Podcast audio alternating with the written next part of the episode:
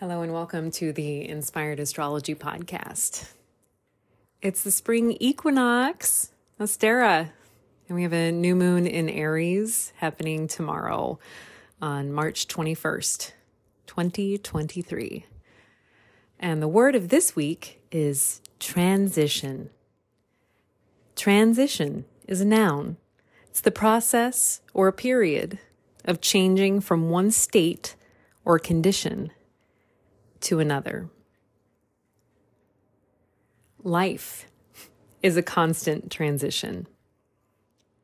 Chaos is not something to be tamed, yet we fool ourselves into thinking we can.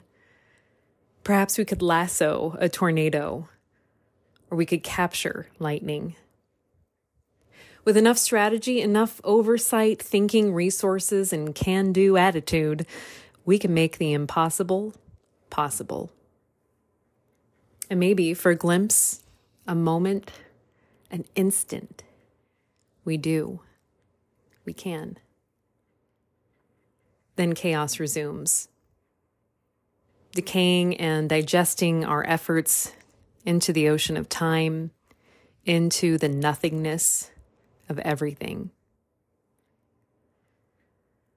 So we maintain and we maintain and we oversee and policy and legislate and compromise. Yet dams and levees still break. Snow stacks to ski lift height.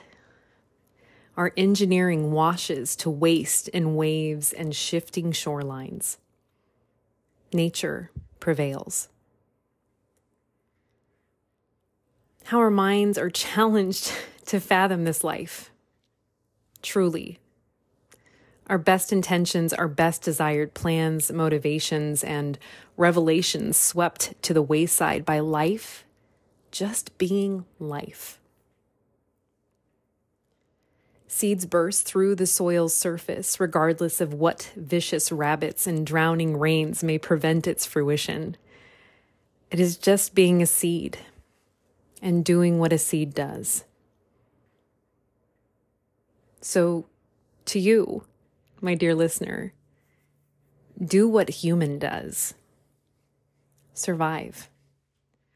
Let desire strengthen your lust for life.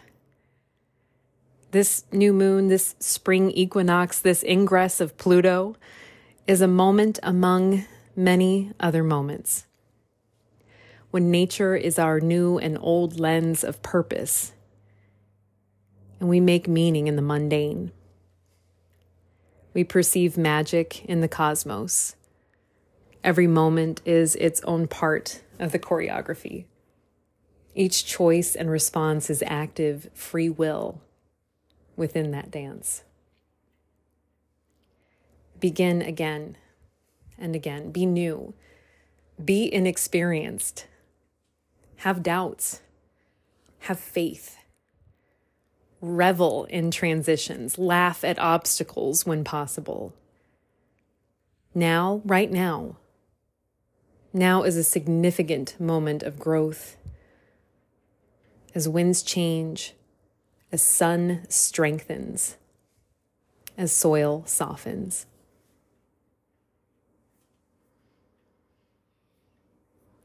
This is Lauren of Ursidae, and again, you found the Inspired Astrology podcast. This bi monthly new and full moon report that I've been putting out for a few years now on bequest of my wonderful audience, my readers who wanted to be listeners. So you're welcome. You're welcome. and what I'm drawing upon and drawing from is the Moon Mailer. The Moon Mailer is my bi monthly newsletter direct to your inbox.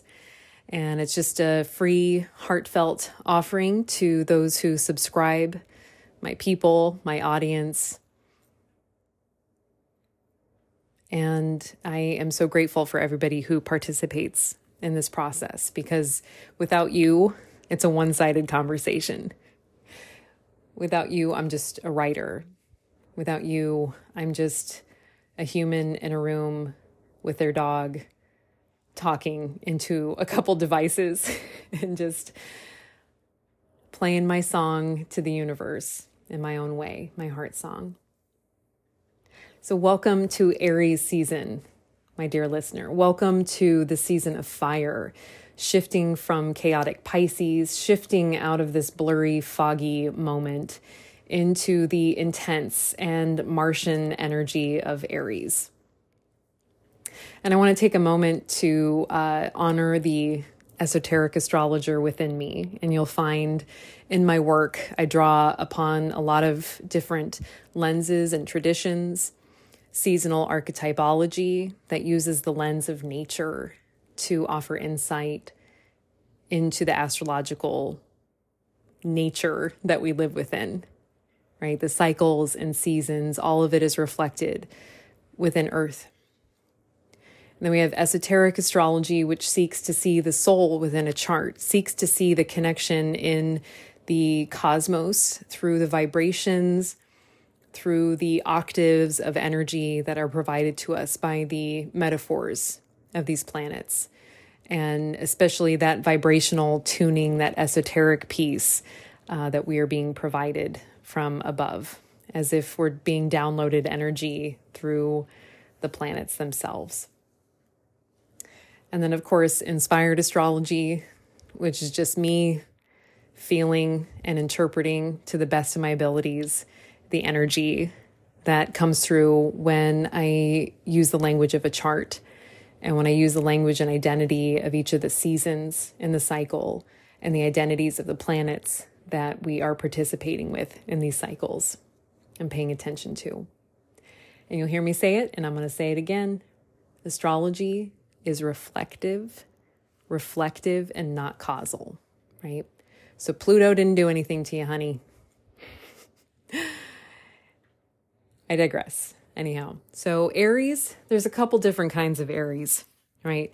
And you know, we can talk about like, oh, the Aries sun who has a Mercury in Aries or Pisces or Taurus. And then there's a Mercury uh, or there's an Aries that has this type of Venus, etc right? That's not what I'm talking about here. I'm talking about the co rulership of the planets. And esoterically, we have Mercury as the connection point with Aries. And I didn't write about this in my report. It's just something that I I kind of work with energetically and what I would do with a reading in your astrological makeup.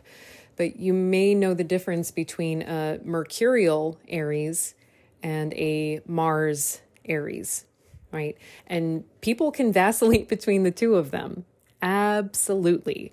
And maybe their Aries, uh, their Mercury is in Aries, right? So it's even that kind of double trouble energy of that.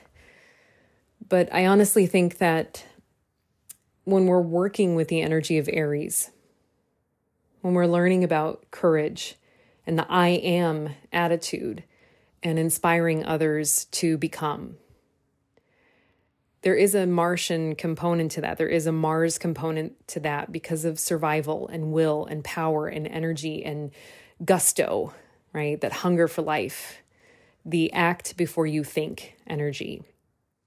So when I say to you, Aries can also be associated with Mercury, you think, what about the think, right? If if Aries are just guttural, impulsive, you know, blasts of energy, right? What is what does Mercury have to do with that? It has to do with discernment and emanating the quality of insight rather than just the impulsivity. It's not just about the act. There is a process behind it. There is a think behind it and using the refined quality of Mercury, which is the messenger, it's the navigator between space and thought and time and our minds and our voice and this world. It's this connection, this communicator. And so when we learn to use Mercury to understand our emotions, to understand our feelings and our impulses and to refine them, to understand why we do the things that we do, that's when you have a mercurial Aries somebody that's actually working with that that thought energy, that um, navigation of the mental plane, more so than the guttural survival will to be plane. So that's your esoteric lesson for this week. So, this um, new moon in Aries chart from where it's cast in Milwaukee has a Cancer ascendant, emphasizing the energy of this new moon, this dark moon. And it is being influenced by Mars in Gemini because the, the new moon is at zero degree Aries, which makes it even that more impactful and fiery. And kind of your best wish face is involved here. So, new moons or this point of contact, it's the out breath, it's the empty point. And in seasonal archetypology, Aries is not the first sign of the zodiac. Okay, so we often think of the spring equinox as the beginning part of the year, but that's three months into the year. And it's also kind of like a weird point to start a year at an equinox why not start it at the December solstice, which is the true new moon point of the astrological year, right? The darkness, the true darkness that comes with the solstice, right? So in in the cycle of each month, every lunation, the new moon is when the sun and moon conjoin at the same degree of that sign. And it is it's an important moon. I think it's more important than the full moon to some extent because it casts the energy of the entire season of the sign, of the Aries sign. It kind of gives us that what seeds are we planting energy. And then at the full moon, hopefully we see some fruition, especially from the six months before, right? And that's there's so many algorithms within astrology that during Aries season we have a full moon in Libra, during Libra season we have a full moon in Aries. So that's what I mean about fruition, the 6 month point.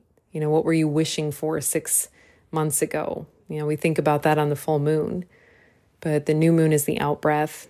It's an emptying. It's that dark wish point, that imagination point. It is the soil. And Aries is the, the energy of the seed being brave enough to burst through the surface. Uh, Ryan Evans, who's my mentor and my co author for his lens on astrology, seasonal archetypology, uses the seed as a beautiful metaphor in describing the nature of an annual calendar year of astrological signs and like where the seed is, right? And so, is a plant a plant when it comes out of the ground or when it's planted in the soil, when it's in the darkness, when it's in its potential phase? Ponder that a bit. So, the stellium between Pisces and the stellium of Aries and the stellium of Taurus energies, these are all kind of like in a, what do you call it, a bucket formation if we were to look at this chart as if it was a human being, right? And it's all at the very top, the midheaven, just pouring through the sky, right? What are we, what are we putting out there into the world? And that's a very good question. I looked up the word survival um, because that felt really important to consider when we think about Aries. It's a you know associated with willpower, the will to be, the will to. It's not necessarily taking a leap, but just going without thinking of the consequences, and that takes a lot of a lot of fucking courage and gusto to be that resilient, to get up when you're covered in thorns and you're battle worn and tired, right?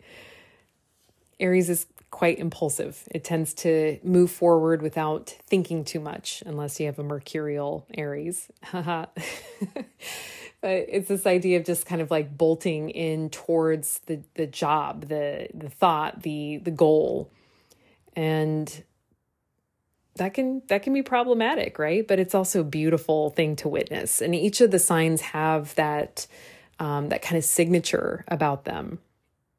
Aries are often thought of being kind of self centered, uh, it's associated with the head.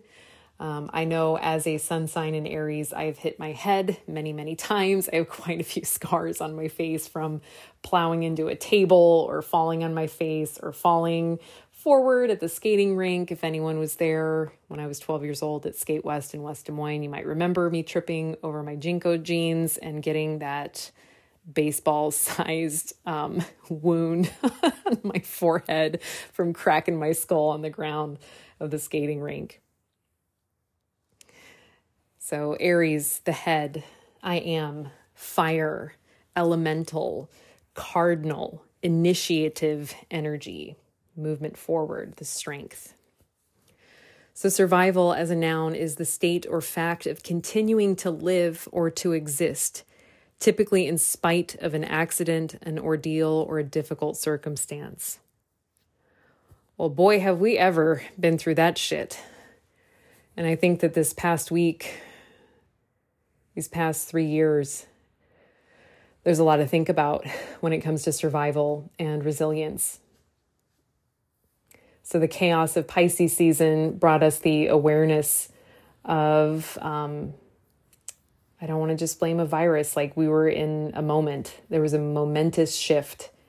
And I think, um, you know, I started recording the podcast at, at that time in March of 2020 I think about um, all that we had to do to get by and the innovation and the struggle. But here we are. What a life. And you go outside and you can smell spring.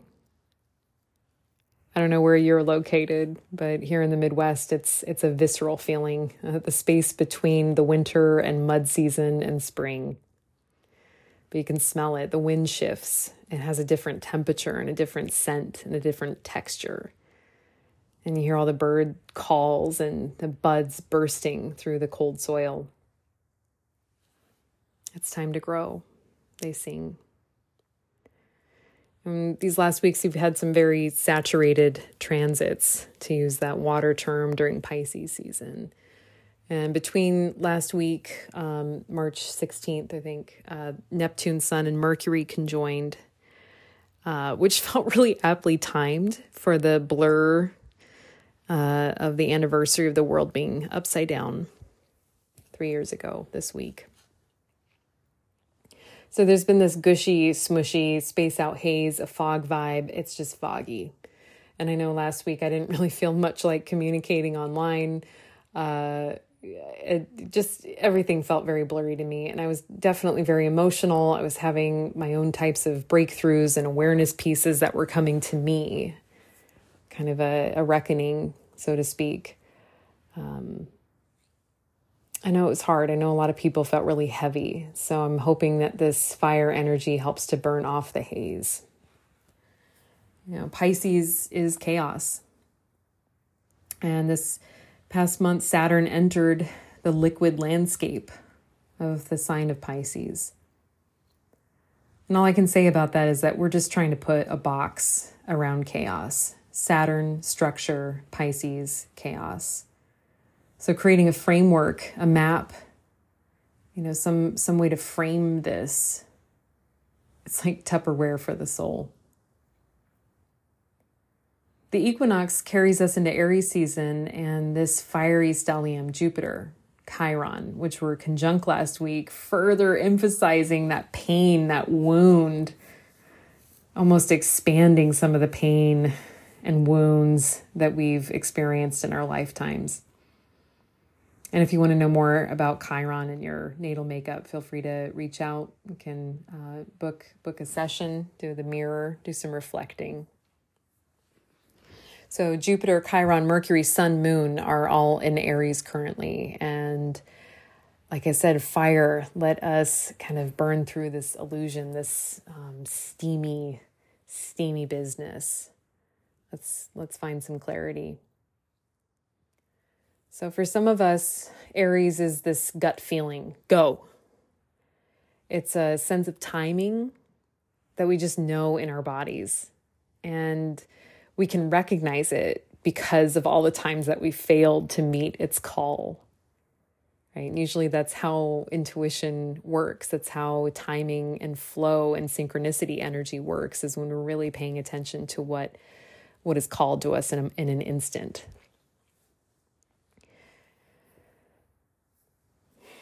We get this chance, we again and again we get to listen to our gut, our will, our fire, um, and that is the Aries solar plexus territory. the astrological maps of each of this week's big events are nearly the same. Right? We have the equinox today, uh, which had a square between Uranus and the moon. So, like, it's kind of a quick electric shock, but that was the only difference um, between uh, this week's transits and interpretations, right? Because we have the new moon in Aries tomorrow, and then Pluto is ingressing into a new sign a sign of Aquarius, leaving Capricorn, where it's been since 2008. And Pluto will retrograde back into Capricorn to those final degrees. So these are just very powerful pushes. So, my interpretation, melting across this powerful moment, is that moments happen. Moments happen, they come and go. So, just as we try to put a box around chaos, lasso the tornado, we look towards interpretations and predictions of what the world might do, what themes may come, and what is to expect when you're expecting the apocalypse. And all I have to say is just stop, just stop it. Is it really worth it? Is it worth the disappointment of trying to know the unknowable, of trying to navigate terroir, terroir territory that is unseen, unknown. In Buddhist slogans, um, there are slogans to help with mind training. Uh, if you're not familiar with the seven point mind training, it's uh, pretty powerful and very deep esoteric work when it comes to working with your mind, right? More Mercury stuff. But there's a slogan that's always stuck with me Don't wait in ambush. Don't wait in ambush means when we sit waiting for something bad to happen, where we sit in anguish thinking about what we're going to say or do or how we're going to react to a situation. And I'm not saying I don't still do this. I I I love to do this. For some reason, just our minds tend to like to perceive and predict situations so that we can better respond to them, right? For our ego's sake or to avoid conflict, whatever your motivations are. You know, some people seek out conflict and so they're they're going for it. When I see that motherfucker, I'm gonna right? Or maybe we play out those scenarios to try to diffuse the emotional um, tension, the tightness, uh, which is that tight balloon uh, metaphor that I use. So don't wait in ambush. You know, how many how many readings have you gone to? Right? This and this is why I don't I don't get readings from people. Uh is you know, what if they tell you that you're going to meet the love of your life or you're going to get that new job or that situation's going to work out and some shift in the cosmic fabric realigns the whole pattern, and you're left pissy and sad that your one and only didn't appear on cue. That's the kind of disappointment I'm talking about, is when we're trying to predict and anticipate chaos. Everything is shifting. Everything is shifting all the time right so that's where that guttural willpower and that instinct to meet the moment that is that is where things shift is paying attention and improvising and meeting the theatrics of life in the in the timing that it occurs so go outside and go for a walk interact with strangers you know cautiously but you remember what it was like to just talk to people if you miss that before phones we made eye contact and small talk and shifted magazines and newspapers between our fingertips, sharing ink stains on our hands. Do we really value predictability that much?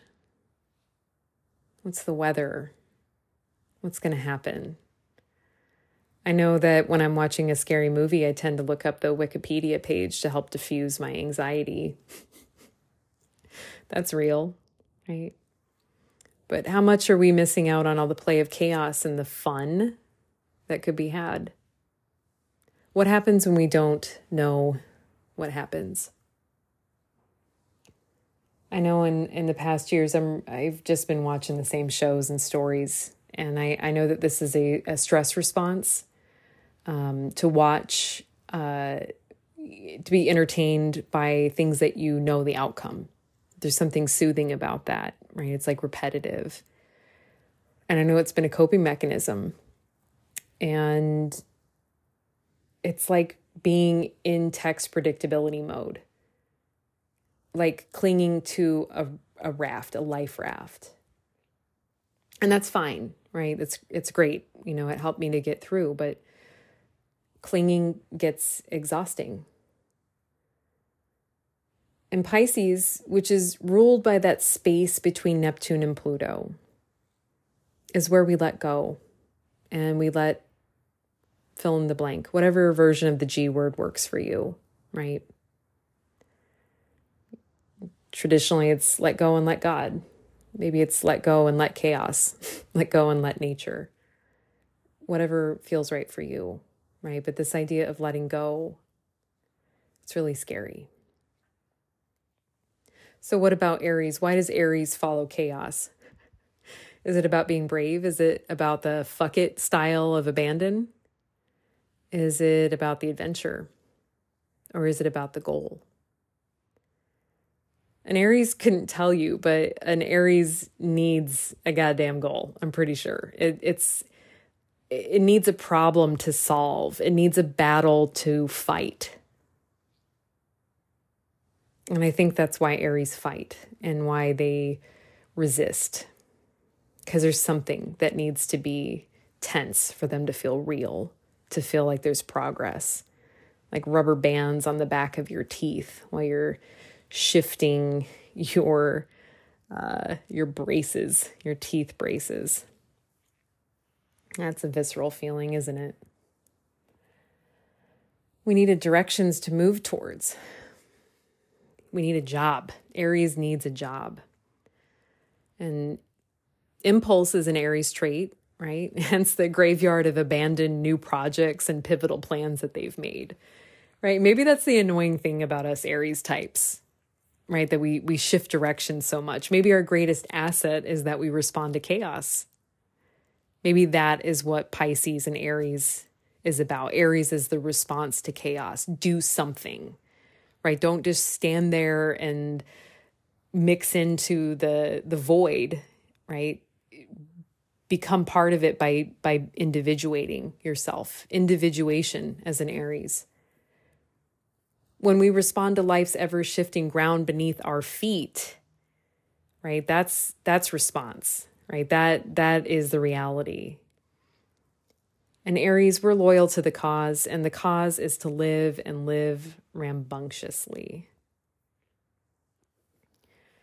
So this week venus conjoins venus sound like dr jones's father. Venus conjoins with the north node and Taurus this week. And uh, just a reminder that we'll be shifting the nodal directions into a different axis point. Um, currently, it's in Taurus and Scorpio. So, I don't know, Venus in Taurus with the North Node, this gives me all the feels about chasing our nature, feeling our feelings, taking in and receiving new love new ideas about love, new ideas about value, what we value, what we really care about, having new experiences, new hunger, new desire. And how about releasing the shame think? So Taurus is the throat and Scorpio is the arse, right? The south node, what we need to leave behind. So you can use your imagination when it comes to understanding the nature of the lunar nodal axis finishing its journey through these signs. What pain, what shame, what story are you harboring that needs to be digested and let go? Boop. what have you been fearful to consume or to step into when it comes to pleasure and self care and community care, nature care, environmental care? So, after a long, stagnant winter of preparing, planning, thinking, and dreaming, it's time to go. Time to do the thing. So do the thing. Do the thing. Oh boy. It's been a lot. You guys doing okay? It's been a lot. Um yeah, I I think I'm going to talk about Pluto and Aquarius, but I just want you to take a moment to digest all of this. I'll tell you who I am for a moment. You can like shuffle if you need a potty break, pause, whatever. Here's your moment. Here's your transition point as we talk about transitions, which are always happening. And I think that's what I was trying to get to in the report is um, I, I see more and more people looking towards astrology as a lens. It is a lens, it's a language that I've used for a long time. It helps me to make sense of the world, right? It helps me to categorize things in a way that feels meaningful to me.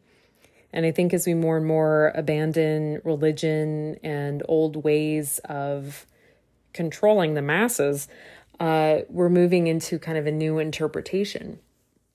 And just as religion helps to create meaning or give us an understanding about what we cannot comprehend, right? Um, I always think about the trifecta in Eastern philosophy when you have Taoism, which is the personal, soulful practice of finding your way and your way of relating with nature and the universe and the cosmos. And then you have Confucianism, right? Structure society, how we how we have social norms, how we kind of navigate the world, how we get along with each other, right? That's kind of the Saturn uh, patriarchal, if you will, um, that energy, like keep in order, make it make sense. And then you have Buddhism, which is the chaos of the unknown. What do we what do, what happens after we die? What what does it mean to be a good person? What does it mean to let go of our attachments to material? How do we let go of this life, this world, this experience? How can I stop being afraid? So, as we turn to astrology, we have that same lens, that same fearfulness, and we're looking for answers. We're looking for an understanding. Oh, well, Venus just moved into Taurus, so that means, or Venus is in retrograde, so that means what does it mean to you? What is it? How does it affect you? What is this doing to assist you? Why are you why are you listening to this? I mean, I appreciate it. I, I love that you're here, but um, I just want you to take a moment to kind of feel into that. why do I care? Why do I want to make sense of these things?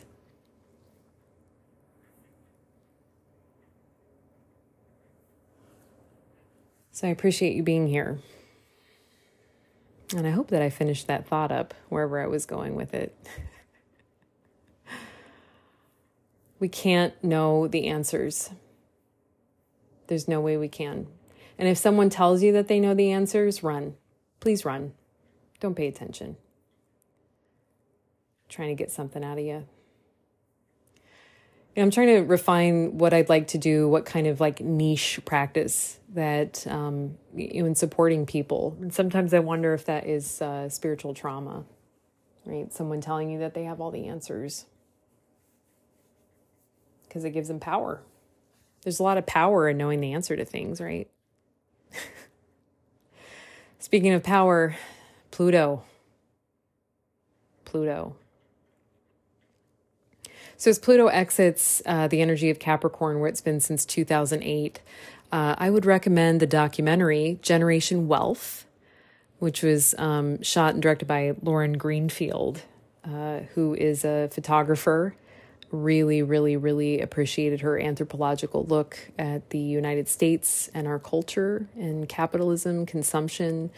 Uh, Los Angeles teen girls, eating disorders, um, really, really special work. And Generation Wealth, I think, is a summation uh, interviews about fucking end times, fucking apocalyptic apocalyptic times, right? And there's multiple times in the documentary where they discuss how right before the fall of Rome, it's like things were the most disgusting and most bloated.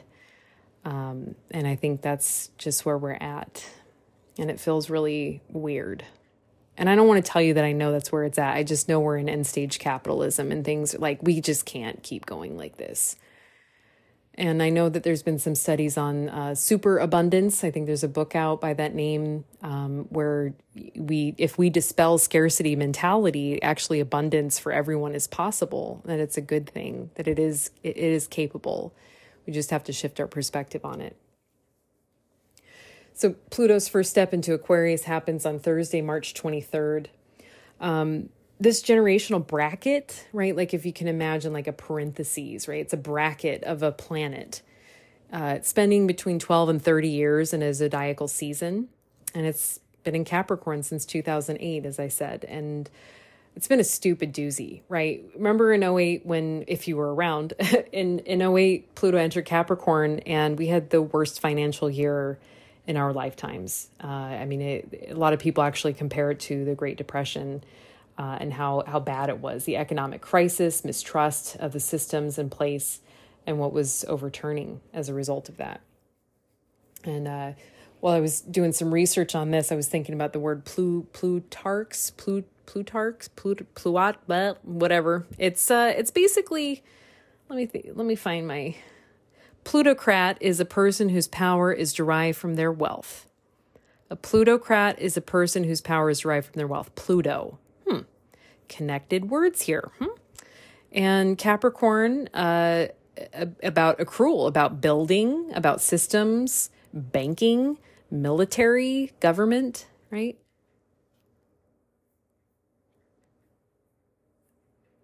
So when we look at the underbelly, Pluto, when we look at the underbelly of any sign, Pluto helps us to do that. So generations harbor the energy of Pluto on some level, right? Like I'm a Pluto and Scorpio generation. There's a whole slew of us, right? And then there's the Pluto and Libra generation before them, Pluto and Virgo, Pluto and Leo, etc. Right? There's like a usually a bracket of energy, and and all of us have a participation in that piece right so in you know during sagittarius pluto uh, there was a lot of um, upset with faith systems and uh, uh, like i'm thinking specifically of the catholic church and the corruptions that were involved with that so we're looking at corruptions involved with government and with society and systems and patterns and policies and uh, especially with power with capricorn so, um, just a note for those of us born in or around 1984, we're having our Pluto square Pluto transit. This is a once in a lifetime experience of deep change. And I'm going to use the word reckoning because that's how Pluto feels to me. It's about integrating, releasing what no longer serves us. And this, again, once in a lifetime, it's a slow burn we all go through it. This is one of those harbingers of the midlife transits. So get ready, folks. We're close to 40. So, just like the death card in tarot, Pluto creates space for rebirth.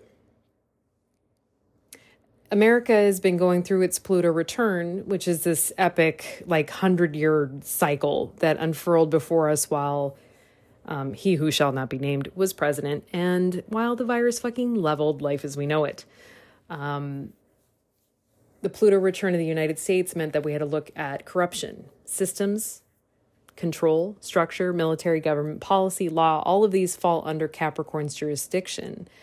And when Pluto is wiping the slate clean, we have to see it for what it is. It's a giant cosmic zit surfacing to be healed. It's corruption, it's a volcano. Inshallah, a healing of said corruptions could occur. So, Pluto's first step into Aquarius happens on Thursday, March 23rd, 2023. Um, so, this generational bracket, uh, it's like, what's going to happen with Aquarius, right? What will happen? Well, whatever we didn't get in Capricorn, we'll have to collectively reckon with in Aquarius right? So we just we just talked about how Aries responds to Pisces. How does Aquarius respond to Capricorn? Rebellion, right? That's that's a word. That's a word for Aquarius, rebellion. the royal we. Equity, equality, shared values, shared resources, technology, innovation, thoughts, patterns, beliefs. So what serves the greatest good for the most involved? So, Pluto's first step into the sign could blast us with new information. We know AI has been a topic, right? Algorithms, corporations as entities, but you know, really, what are what are our ideas that are outdated? Aquarius is a, an air sign. Um, what takes us from the past to the future? We think about Aquarius, like its old ruler is Saturn, the new ruler is Uranus. The past, the future. Will it be easy? Will it be hard? Only life will reveal itself on life's terms and life's timeline. And that's what I mean that you just got to let go of trying to know the outcome but we can get a general theme based on our experience with Capricorn throughout time. Um, so, you know, maybe if, if you're super interested, you could look into the last time that Pluto was in Aquarius and what kind of themes were happening around that, right? This is the age of air.